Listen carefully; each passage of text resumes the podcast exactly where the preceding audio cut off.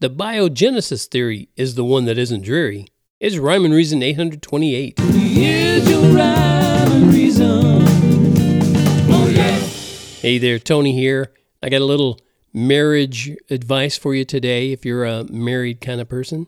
If the love of your life says that he or she, and those are your only two choices, by the way, if they say they would like there to be more spontaneity in the relationship, run!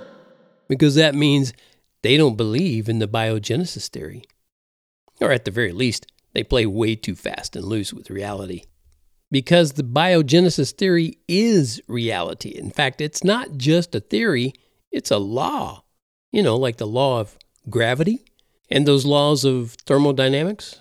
Heard of those? The law of biogenesis shows that life comes only from life. What? Crazy talk, right? Yeah, well, it's crazy talk to crazy people, but truth and reality are kind of like that sometimes.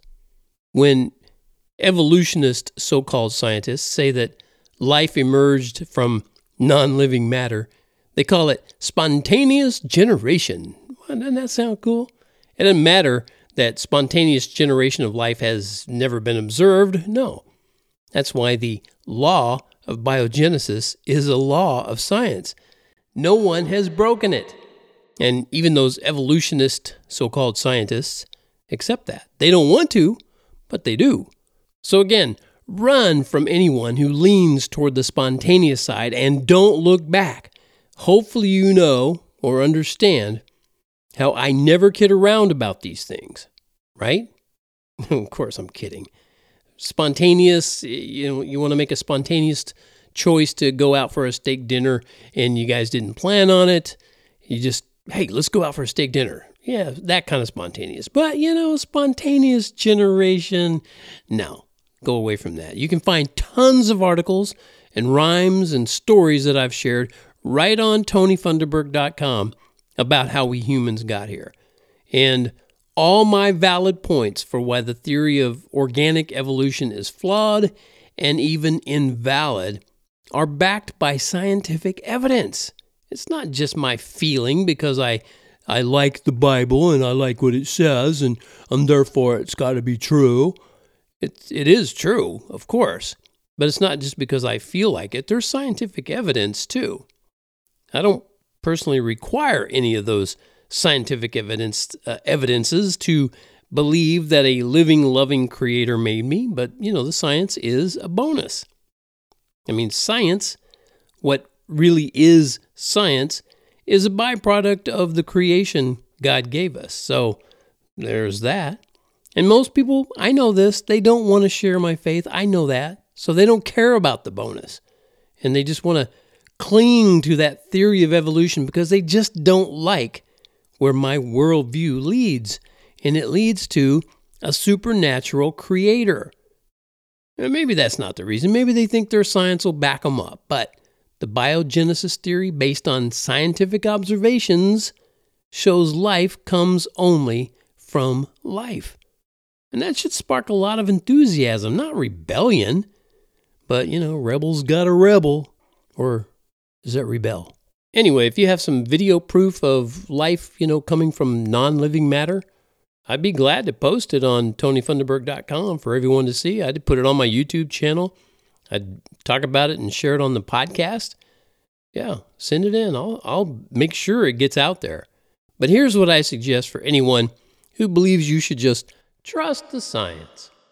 Let scientific observations take you where they will. If you're going to trust science, let them do that. The observations, let them take you where they will. And don't manipulate them on your Ouija board of preconceived bias. And when you go with my recommendation, don't be surprised to discover this hope-filled conclusion that you were fearfully and wonderfully made. I wrote a song way back when. I, I wrote the lyrics to it back in nineteen eighty-three, I think, and maybe even maybe even before that. But I'm not going to sing the song. I was thinking maybe I'd just sing it a cappella. But it says, you'll hold on to nothing when you leave. It's only you he will receive, and only you that means a thing. So learn to love the things you are. And though you may not be a star, you still can hear the angels sing. There's a time for rejoicing between the sunrise and the sunset.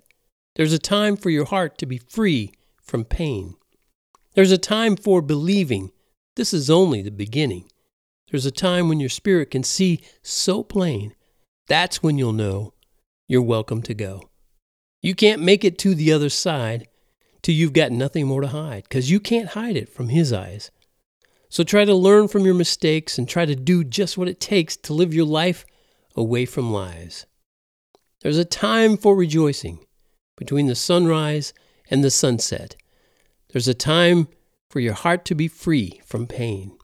There's a time for believing this is only the beginning. There's a time when your spirit can see so plain. That's when you'll know you're welcome to go. Don't turn your head. Don't turn your head and walk away. Your time just might be today. And on that note, that's the end of today's episode of the Rhyme and Reason podcast. Thank you so much once again, as always, for tuning in. And remember that life has rhyme and reason because God made you. There's a rhyme and reason for your life. There's a rhyme and reason why